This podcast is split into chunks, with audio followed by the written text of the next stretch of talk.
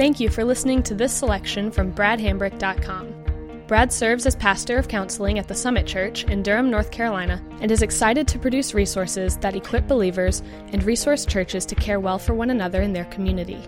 We pray that this serves you well, and we hope that you'll consider utilizing other resources from bradhambrick.com for your personal growth and ministry endeavors.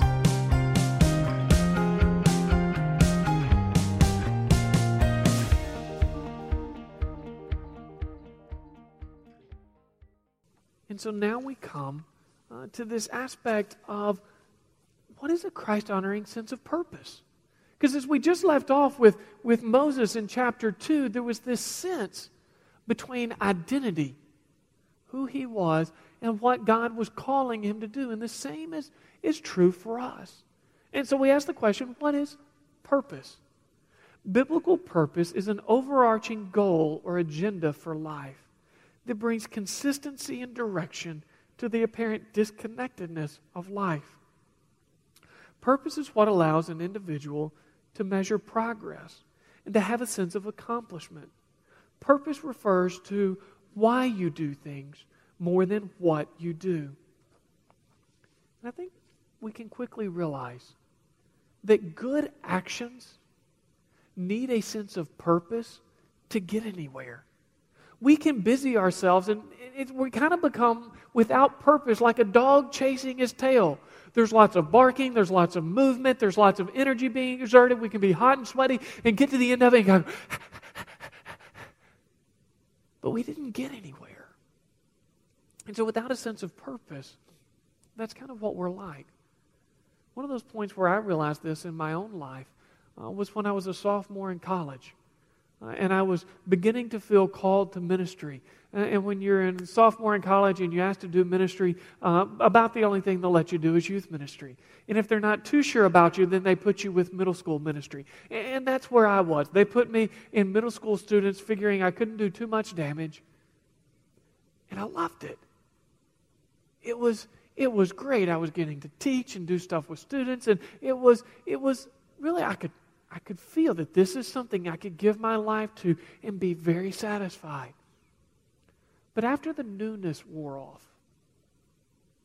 I began to realize doing ministry was about more than activities and Bible studies where I just shared with some middle school students what I got out of my devotions that week.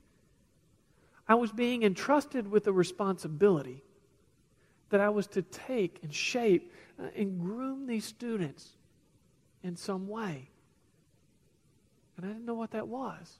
And so, at one level, I kind of had this broad sense of purpose that was I wanted to do ministry. I felt called, and that was affirmed. But what did it look like to do that? Putting any feet to that purpose was not something I could define. And so, it's, it's with that that I think we can hear a quote like this one from Paul Tripp. He says, It's good to have purpose. But if your purpose isn't tied to glory, you still have denied your humanity. And then he goes on to say, It is so hard to make the truly important functionally important. And I think we would just say, Amen. That is right. It is hard. How do I take those things that I hear when I come to church about what God wants to do in and through his people to reach the nations, and then Tuesday happens?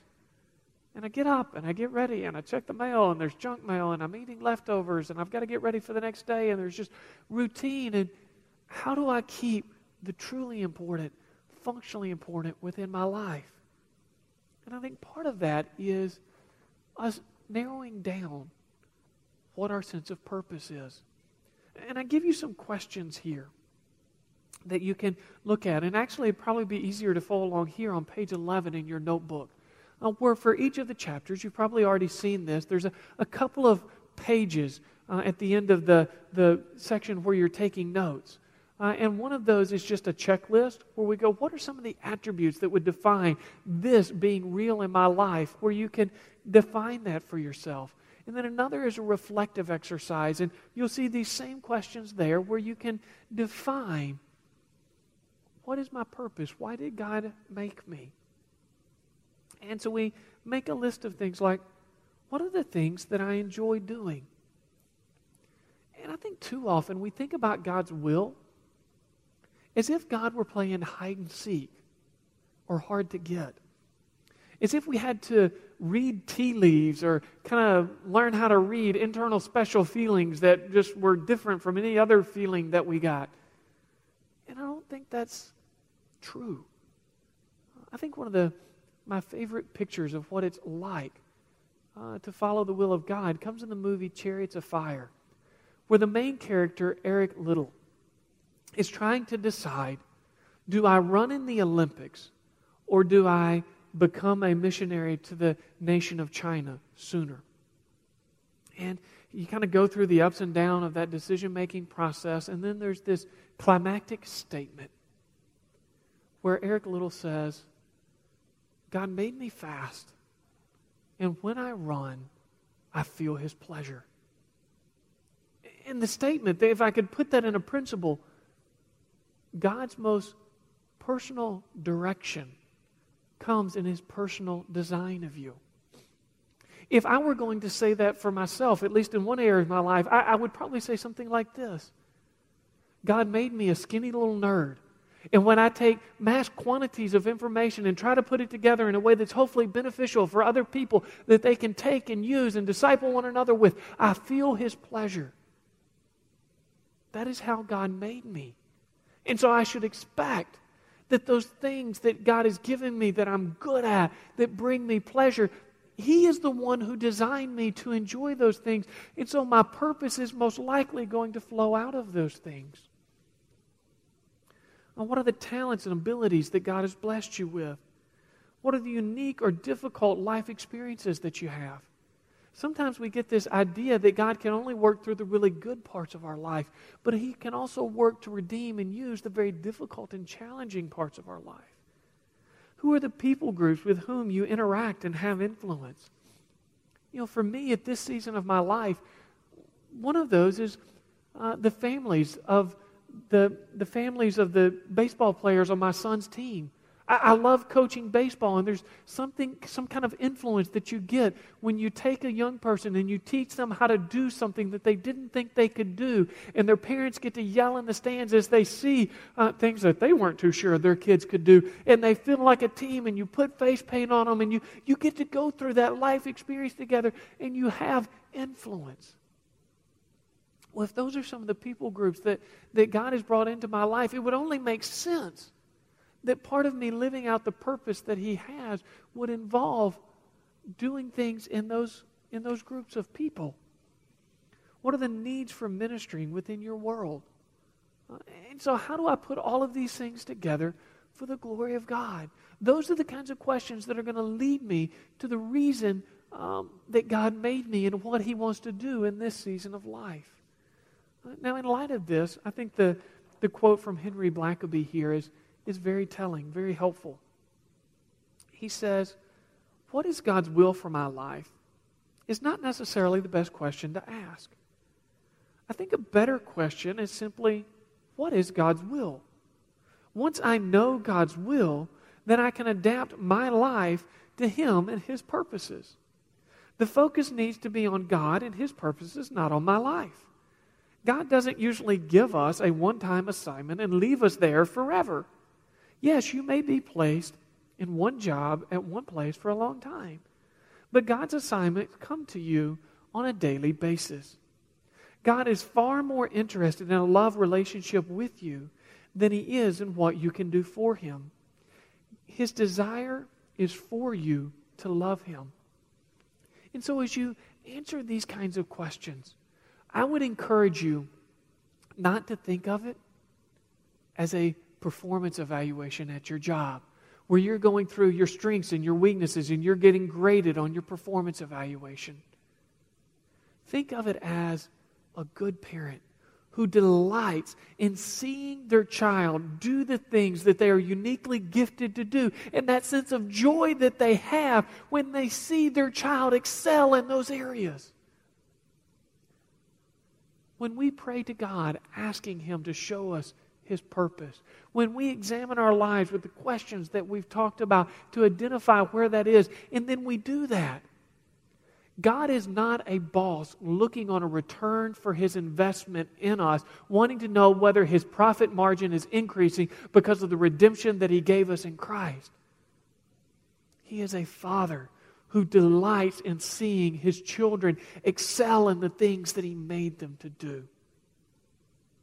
And so, with this kind of evaluation, let me offer you a couple of seasons in my life where either not knowing this made things harder, and then hopefully where things became clearer as I began to, to see some of these things. Uh, when I was in college, uh, I was part of a Christian sports camp. I was called Crosspoint for fourth through eighth graders. And so for the first two summers, I was a part of that ministry. Uh, I was baseball Brad. Uh, I coached a couple of sport times. I did a couple of Bible studies, helped the other camp activities that were going on. And hopefully, without being prideful, uh, I can say I really enjoyed that and I was good at it. I mean, I could take my baseball sport time and it would sing it would run, uh, not always, but often seamlessly as the kids were chanting and yelling and smiling, going from station to station. The adults, the parents, and the youth workers would be leading those, and the kids would be learning. Uh, they'd be chanting, and it was just, it was great. In the Bible study, I could prepare those lessons and could communicate with a way that seemed to really resonate with the kids. And the passion in me could become contagious in them. And it wasn't just the passion, but it was the content. And I loved it. And after two summers of that, uh, the leadership felt like those things were going good, and they asked me, they said, Brad, would you, would you consider being a director for us next summer? And without much thought, I was kind of like, oh, shocks. Yeah, this is a promotion. This is next. Sure. And I hadn't really thought through the kinds of things that we've been talking about. And I look back on it now and I realize because I hadn't assessed my, my gifts well, I wasn't ready. I was too insecure to lead my peers. I, I didn't have a skill set to take 300 kids and 20 of my peers and 50 adults and changing college campuses eight times in 10 weeks, and it just, it wasn't good. I mean, I would say it was adequate. And just me knowing me, adequate is one of those things that as a perfectionist, it just, it feels like failure. And I was, uh, I was demoralized.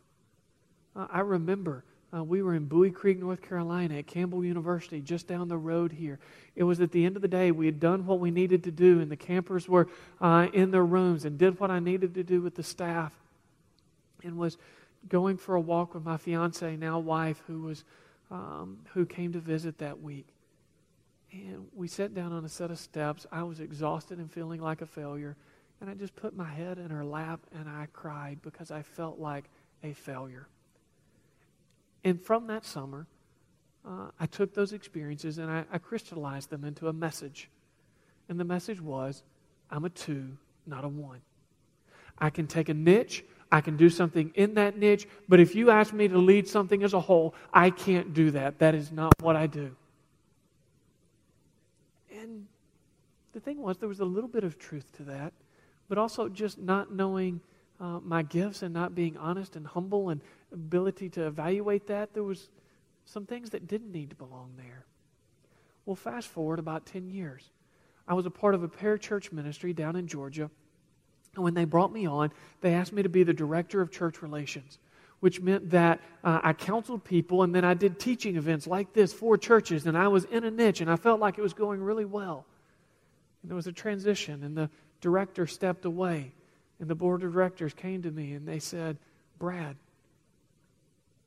we would like to ask you to be the director of this. And I immediately cringed and pulled back. And to this day, if my wife hears the phrase, I don't want it, spoken in that way, she knows immediately because I said that so many times because it just, it, it, I was thinking, I can't do this. And again, I had not taken the time to assess one, what had God done over this period of time? How had He grown me and gifted me? And also, what are the, the lessons that I learned? And just what are the things that are different between this experience and that one? And kind of kicking and screaming, God placed me in that to say, this is something that you could do. And it excelled and it flourished. And I began to realize when I assess these kinds of things, I get a clearer picture and can make much more informed decisions instead of just on the basis of, how did something that might or might not be similar to this go last time? And so I would encourage you, uh, for whatever experiences or decisions that you're making as you try to think through your life, answer those kinds of questions. Invite other people to speak into it so you have a clear sense of why God made you and what your purpose is. Um, but as we as we examine that, uh, I think we we need to look not just at what purpose is, but the obstacles, because it is much easier to create a purpose statement than it is to sustain it or live it out. Uh, there are many trees that have given their life for the paper that an unfulfilled purpose statement has been written on. And so, what I want us to do is just take some time here to look at what I would say are, are probably the five most common obstacles to living out the purpose that God made us for. And the first of those is just the mundane. You know, life is never quite as glorious as our purpose statement. Purpose statements tend to be motivating and big and grand. And most of life is not that. I mean, in that sense, think of the shepherd boy David, the anointed king in waiting. Because there was this time period where Saul, the prophet, came and uh, uh, Samuel anointed him as king. And then a long period of time before he became king, he had purpose, but it wasn't fulfilled. He still just had to watch sheep. And so, what did he do with that time? Well, one, he remained content so that he could be described as a man after God's own heart in such a way that really protected him in many of the successes that he had in, in his times as king. He learned to use the slingshot and trust God against a lion and a bear. Uh, and that became uh, the very slingshot and courage that he used in facing Goliath, which was part of what God used to place him in the position of king. He learned to play uh, the harp and write songs and playing the harp is of, what, part of what God used to preserve him. When Saul would go into a raging fit, and he would use the music to, to calm Saul and, and allow him not to kill David. And so, one of the things, we give you many in the, the article version of the notebook that you can get, but um, one of the things that I would encourage in the midst of the mundane is in any season, pick one thing that you're good at or that you're passionate about and develop that to such a point that it's available to God use, for God to use. Now, there's another aspect here of, uh, of the mundane. And some of that, sometimes we view our skill set as kind of average and normal. Um, and that's where I would encourage us to look at the character of Bezalel in Scripture. And, and I would dare say most of us don't know who Bezalel is. Uh, he may be the only person in Scripture who gets nine entire chapters and most of the church doesn't know him. I mean, let me read to you from the beginning of chapter 31 on how Bezalel is introduced in the Bible. The Lord said to Moses, See, I have called by name Bezalel, son of Uri, son of Hur, of the tribe of Judah. I mean, this guy sounds important. We don't know who he is. And I have filled him with the Spirit of God kind of Bible trivia fact. Bezalel is the first person in the Bible as being described as being filled with the Spirit of God. Again, we don't know who he is. Filled him with ability and intelligence, with knowledge and all craftsmanship, to devise artistic design, to work in gold, silver, and bronze, and cutting stones for setting and carving wood, to work in every craft. Bezalel was kind of a blue collar laborer. I think if we met him, uh, he wouldn't view himself as all that significant. Uh, he would say, Yeah, I'm kind of good with my hands and I can make stuff. And people who are important, they hire me and I make nice things for their house or I build their house for them. That's just kind of what I do. But God would view that very differently. And we hear the way that God views all of the talents and abilities that he he doesn't grade them on a blue collar white collar any other collar scale but when he gifts us he views every gift that he gives us as precious and valuable and something that he intends to use in ways that delight him greatly and are satisfying for us in and through our lives. But another challenge is that of busyness. Just the number of things that we fill our day with. I think example of that would be the Tower of Babel. Uh, here is a group of people who were really busy, and they were busy with something that was related to God. I mean, they were trying to build a tower to get to heaven. Uh, and so they were doing a lot, and they were doing it well, evidently, because their tower got pretty high to the point that God said, ah, They're missing. I got to go interfere that so that they don't think this is how it works. And they were really busy. And it got in the way for them doing what God actually called them to do with the purpose He placed on their life. And I think similarly for us, uh, one of the things that you, if you've come to any of the seminars that we do, you've heard me say time and again, and I will continue to say it because I think it's so important, is that God gave us a 168 hour week. And everything that God intends for us to do fits in the 160 hour week that He gave us. And at least for me, and I think for you as well, it is so easy to come up with 200, 250 hours worth of good stuff to do. And that's even before we sin. But if I've got 200 hours worth of good stuff that I feel like I ought to do in a given week, I can rest in the fact that at least 32 hours of that is outside the will of God. Not because that's bad, but because He's fair. And so, one of the things that I encourage you to do uh, in this section is to take a look at your life and see how many things that you're doing that are busying your life that aren't a part of your purpose. And you may, may need to begin to create an exit strategy. Some of those things you can begin to remove immediately. Other things you may have to look at kind of a six week or a three month or a six month plan to transition out of those things so that you can give yourself fully to those things for which God has made and called you. Another challenge uh, to fulfilling our purpose is when things are difficult. Because at the same time that there is a God who called us for a purpose, there is an adversary who wants to interfere with that and make it hard.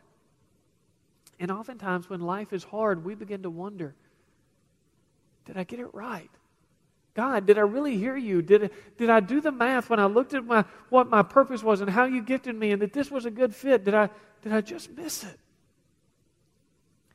Um, and here I think of the prophet Jeremiah, uh, who, if you're depressed, I would just really recommend don't read the book of Jeremiah because he was someone who was given a hard message to a hard people, and he, he didn't see much fruit at all. And, and there was a lot of angst and frustration for him about that. And when you read his when you read his book, you begin to realize why he is called the weeping prophet. I think it's fitting that he's also the one who would write the book of Lamentations. And it's in this kind of situation where I would just encourage you don't pursue fulfilling the purpose of God alone. It's why I'm so glad to be a part of a church that emphasizes small groups. God may have given you a sense of purpose that is unique to you as an individual, but He does not call you to fulfill that individualistically. He wants you to fulfill that as a part of community so there are people who can pray with you and encourage you and walk with you and help you think through uh, the challenges and hard times that you go through. And there's not just the difficult, uh, but the embarrassing. You know, times when our reputation would be uh, what would keep us from doing what God has called us to do. An example of this, I think of uh, Onesimus in the book of Philemon. Uh, we don't know the full history, but whether it's bankruptcy or some other way, uh, Onesimus found himself uh, as, a, as a slave. And he didn't like that, and so he escaped. He sold some stuff, did some other damage to Philemon, and he runs away. And while he's on the run, he comes under the teaching of Paul. He comes to faith, he embraces the gospel. Uh, Paul gets to know him and he kind of becomes uh, an apprentice or in some way being discipled by Paul. And as Paul gets to know uh, what has gone on in his life and he hears what's happened, he says, you need, to, you need to make that right with Philemon. And I can only imagine the reaction of Onesimus. I mean, what good will that do? Why are you going to make me go back there? I'm finally, for the first time in my life, doing something productive and fulfilling. It just, it, this feels, this feels so embarrassing to go back. And, uh, and so often that is the kind of thing uh, that, that would prevent us from following uh, God's calling. And I think there's a lesson for us in that is that in our in our success, we never need to allow that to view us as being less dependent upon the grace of God. Because when we recognize our dependence upon the grace of God, then our reputation will be much less interfering to fulfilling those parts of our purpose, which may come out of that being fools for Christ's sake component of our identity. And then finally, there's failure. Uh, there's times when we have a sense of what God's purpose is and that that is what we need to pursue. And then we fall short and we think, game's over. We messed it up. We're now on like God's plan B, or if we've done this several times, we start to go like to plan G or something. We think we've messed it up. We failed. It's too bad. Um, I think the maybe classic example of that is Peter when he denied Christ. Uh, but before we kind of go there and look at that part of his life, I want to see how he got there for just a minute because I think sometimes we, we beat Peter up without giving him the credit that he deserves. Um, in Gethsemane that night before Jesus would go on to trial, uh, when the soldiers came to arrest Jesus, uh, what we find is that the disciples, at least 10 of them, uh, fled. Only two of them followed Jesus close enough to the trial that they could see and hear what was going on. That was Peter and John. And so, in order to get to the point where Peter would deny Christ, he had to follow him farther than 87.5% of his fellow disciples. But yet, even with that, the very disciple who said, I will die before I let them take you away, denied Jesus third time, three times. The third time, to a little slave girl who wouldn't have been a threat to him at all. Well, what did Jesus have him do? He had him, you know, in kind of that post resurrection encounter with Peter, admit what happened, acknowledge it, and yet still continue to fulfill the purpose. You are still Peter. It is still on your confession of who I am, that I am the Christ, the Son of God, that I will build my church, and I still want you to lead. He says, failure does not remove my purpose from your life. And I think we've seen that, hopefully, in our time here. In that chances are it is the stories of my failure and weakness that makes this seminar more realistic, uh, more receivable. Plenty of the things that I've shared with you are embarrassing and they're points of failure where I just didn't feel like it measured up to what I felt like God was calling me to do in those moments. But there's something about that that is human, that makes this interaction authentic, that God would redeem in this interaction uh, that is greater than the good of even what didn't happen there.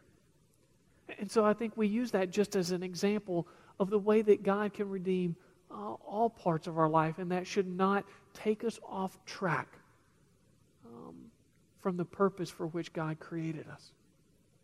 And so before we go any further, uh, I think it's appropriate for us just to pray uh, and thank God uh, for, for what we've learned to this point.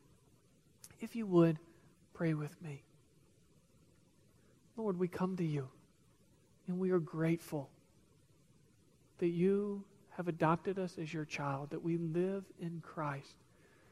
Lord, that we, in the law, we see something so precious, something that represents you and your character, that we would give our lives to, to serve you, that you allow us to be uh, the temple of the Spirit, that we would show hospitality to you in our life. Lord, that you've created us for a purpose, that you made us to fulfill things that, that are the very things that would enthuse and satisfy our souls. And we ask that you would give us the ability to discern how to do those things in a way that glorifies you and satisfies us. And Lord, that all of these things that we've discussed that would interfere with that, that would distract us from it embarrassment and failure and busyness and the mundaneness of life, that you would protect us from losing that satisfying sense of purpose in the midst of the lives that we live. In your name we pray. Amen.